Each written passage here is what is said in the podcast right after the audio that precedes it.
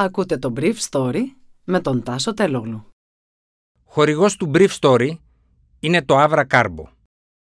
Avra Carbo. Ένας εναλλακτικός τρόπος ενυδάτωσης για κάθε στιγμή. Καλημέρα σας. Σήμερα είναι 3η 18 Ιανουαρίου 2022 και θα ήθελα να μοιραστώ μαζί σας αυτά τα θέματα που μου έκαναν εντύπωση. Ο Μιχάλης Σάλλα και ένα ακόμα πρώην στέλεχος της Τράπεζας Πυραιός, ένας λογιστής και δύο επιχειρηματίες απαλλάσσονται για τα capital controls επειδή καταργήθηκε άρθρο του ποινικού κώδικα.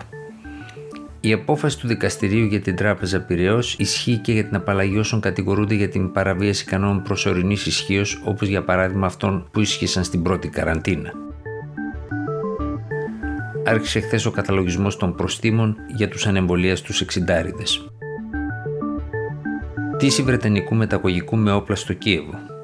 Ο Βρετανός Υπουργός Άμυνας ανακοινώνει στη Βουλή αμυντική βοήθεια στην Ουκρανία. Κοινά γυμνάσια Ρωσία-Λευκορωσία στα Ουκρανικά σύνορα και στα σύνορα με την Πολωνία. Στο πλημελιωδικείο της Αθήνας κρίθηκε χθες το κατηγορητήριο εναντίον του πρώην Προέδρου της Τράπεζας Πυραιός Μιχάλης Σάλα, ενός ακόμα στελέχου της Τράπεζας και των επιχειρηματιών Φέληξ Μπίτσιου, Μιχάλη Λογοθέτη και ενός λογιστή για την περίφημη υπόθεση της παραβίασης των διατάξεων για τους κεφαλαιακούς ελέγχους. Σύμφωνα με την Τράπεζα της Ελλάδος, μεταξύ της 23ης Μαρτίου 2016 και της 31ης Μαρτίου 2016, η Τράπεζα Πυραιός παραβιάζοντας τους κεφαλαιακούς περιορισμούς χρησιμοποίησε αντικανονικά το λογαριασμό γενικής λογιστικής έναν λογαριασμό δηλαδή κεντρικό, ο οποίος χρησιμοποιείται για τις ανάγκες της τράπεζας στη μισθοδοσία και άλλες κοινέ ανάγκες και έστειλε μέσω πολλών εμβασμάτων το ποσό των περίπου 56 εκατομμυρίων ευρώ αθρηστικά σε κυπριακές εταιρείες που σχετίζονταν με τον ένα ή τον άλλο τρόπο με την οικογένεια λογοθέτη και είχαν ως κοινό διαχειριστή τον τότε υπεύθυνο του ομίλου στην Ελλάδα, Φέλιξ Μπίτσιου. Η αρχή για το ξέπλυμα του χρήματος είχε από το 2018 δεσμεύσει περιουσιακά στοιχεία που είχαν οι εμπλεκόμενοι στη συγκεκριμένη αυτή υπόθεση στην Ελλάδα. Για την παραβίαση των κεφαλαιακών ελέγχων, η Τράπεζα της Ελλάδος είχε καταλογίσει πρόστιμο στο Μιχάλη Σάλα. Χθες όμως το δικαστήριο έκανε ότι το κατηγορητήριο είναι άκυρο για τους δύο επιχειρηματίες και για τον λογιστή, αλλά και για τα δύο τραπεζικά στελέχη, καθώς δεν μπορεί να υπάρξει ποινή χωρίς νόμο.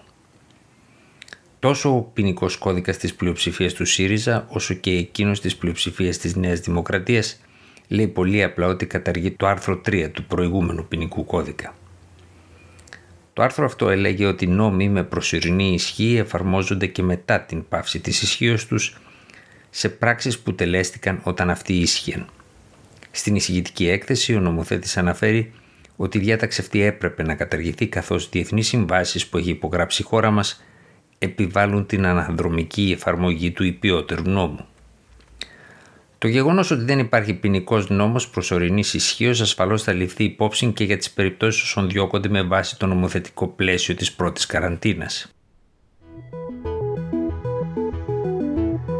Χθες στην εβδομαδιαία ενημέρωση του Υπουργείου Υγείας εμφανίστηκε και ο Γενικός Γραμματέας Δημοσίων Εσόδων Γιώργος Πιτσίλης για να εξηγήσει πώς θα καταλογίζονται τα πρόστιμα σε όσους άνω των 60 ετών δεν έχουν εμβολιαστεί ακόμα. Η βεβαίωση του προστίμου, σύμφωνα με όσα είπε ο κ. Πιτσιλής, θα γίνεται από την ΑΔΕ μετά την παραλαβή του καταλόγου των υποχρέων εμβολιασμού από τα Υπουργεία Υγείας και Ψηφιακής Διακυβέρνησης. Από τον κατάλογο αυτό θα εξαιρούνται όσοι θεωρούνται φορολογικοί κάτοικοι αλλοδαπής ή τελούν σε δικαστική συμπαράσταση. Το πρόστιμο θα καταχωρείται στο Taxis.net στην κατηγορία των οφειλών και οι ενδιαφερόμενοι θα μπορούν να δουν αν τους έχει επιβληθεί το πρόστιμο. Όσοι πολίτες θέλουν να υποβάλουν αιτιολογημένη αίτηση ανέρεση του προστίμου θα μπορούν να το κάνουν μέσα από την ιστοσελίδα εμβόλιο.gov.gr με τη χρήση των κωδικών του TaxisNet. Με τον τρόπο αυτό μπορεί να υπάρξει και ενημέρωση για αλλαγή κατοικίας ή ότι τα συγκεκριμένα πρόσωπα βρίσκονται σε δικαστική συμπαράσταση αν αυτό δεν έχει καταχωρηθεί στο αρχείο. Εάν κάποιος πολίτης μπορέσει να αποδείξει ότι κακώς του καταλογίστηκε το πρόστιμο, τότε αυτό σύμφωνα με όσα είπε ο κ. Πιτσιλής θα διαγράφεται μέσω αντιλογισμού τον επόμενο μήνα. Όσοι δεν πληρώσουν τα πρόστιμά τους θα δουν προσαυξήσεις πάνω στα ποσά που τους έχουν καταλογιστεί. Ο κ. Θεμιστοκλός διευκρίνησε από τη δική του πλευρά ότι το διοικητικό πρόστιμο δεν έχει σχέση με την εξέλιξη της πανδημίας.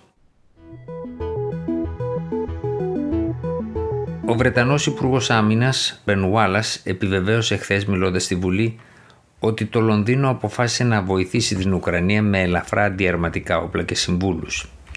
Η πτήση του μεταγωγικού αεροπλάνου της RAF που μετέφερε το υλικό και τους Βρετανούς αξιωματικούς στο Κίεβο πέταξε εκτός γερμανικού εναέριου χώρου παρά το γεγονός ότι η συντομότερη πτήση περνάει μέσα από αυτόν λίγες ώρες αφού η Γερμανίδα Υπουργός Εξωτερικών Αναλένα Μπέρμποκ επαναλάμβανε στο Κίεβο ότι το Βερολίνο δεν θα παράσχει αμυντικά όπλα στην Ουκρανία για λόγους που έχουν σχέση με την ιστορία της Γερμανίας όπως είπε. Να θυμίσουμε ότι ο συμπρόεδρος του κόμματος των Πρασίνων που κυβερνούν τώρα στο Βερολίνο, Ρόλαντ Χάμπεκ, που είναι και τωρινός υπουργός οικονομίας της χώρας, είχε ταχθεί προεκλογικά υπέρ του εξοπλισμού της Ουκρανίας με αμυντικά όπλα και είχε φωτογραφηθεί φορώντας κράνος στη διαχωριστική γραμμή των επιχειρήσεων των Ουκρανικών στρατευμάτων με τις αποσχιστικές δυνάμεις του Ντομπάς που υποστηρίζονται από τη Ρωσία. Στην ομιλία του στη Βουλή, ο Βρετανός Υπουργός Αμήνης είπε επιλέξει ότι πήραμε την απόφαση να τροφοδοτήσουμε την Ουκρανία με ελαφριά αντιαρματικά αμυντικά όπλα. Ένας μικρός αριθμός προσωπικού από το Ηνωμένο Βασίλειο θα δώσει τεχνική βοήθεια για μια σύντομη περίοδο μέσα στα πλαίσια της Operation Orbital πριν επιστρέψει στο Ηνωμένο Βασίλειο. Αυτή η αμυντική βοήθεια συμπληρώνει τις επιχειρησιακές αλλά και εκπαιδευτικές δυνατότητες που έχει ήδη η Ουκρανία και που δόθηκαν από το Ηνωμένο Βασίλειο άλλους συμμάχους μας στην Ευρώπη και τις Ηνωμένες Πολιτείες. Η Ουκρανία έχει κάθε δικαίωμα να υπερασπιστεί τα σύνορά της και αυτό το καινούριο πακέτο θα της δώσει μεγαλύτερες δυνατότητες να το κάνει. Επιτρέψτε μου να είμαι σαφής. Αυτή η βοήθεια θα είναι βραχυπρόθεσμη και θα εξυπηρετεί αμυντικές δυνατότητες της χώρας. Δεν πρόκειται για στρατηγικά όπλα που θα θέσουν σε κίνδυνο τη Ρωσία. Την ίδια ώρα η Λευκορωσία ανακοίνωνε ότι χιλιάδες πολίτες της που βρίσκονται αυτή τη στιγμή στις ένοπλες δυνάμεις θα πάρουν μέρος σε κοινές ασκήσεις με τη Ρωσία στις αρχές Φεβρουαρίου στα σύνορα της Λευκορωσίας με την Ουκρανία αλλά και τα σύνορα της χώρας με την Πολωνία.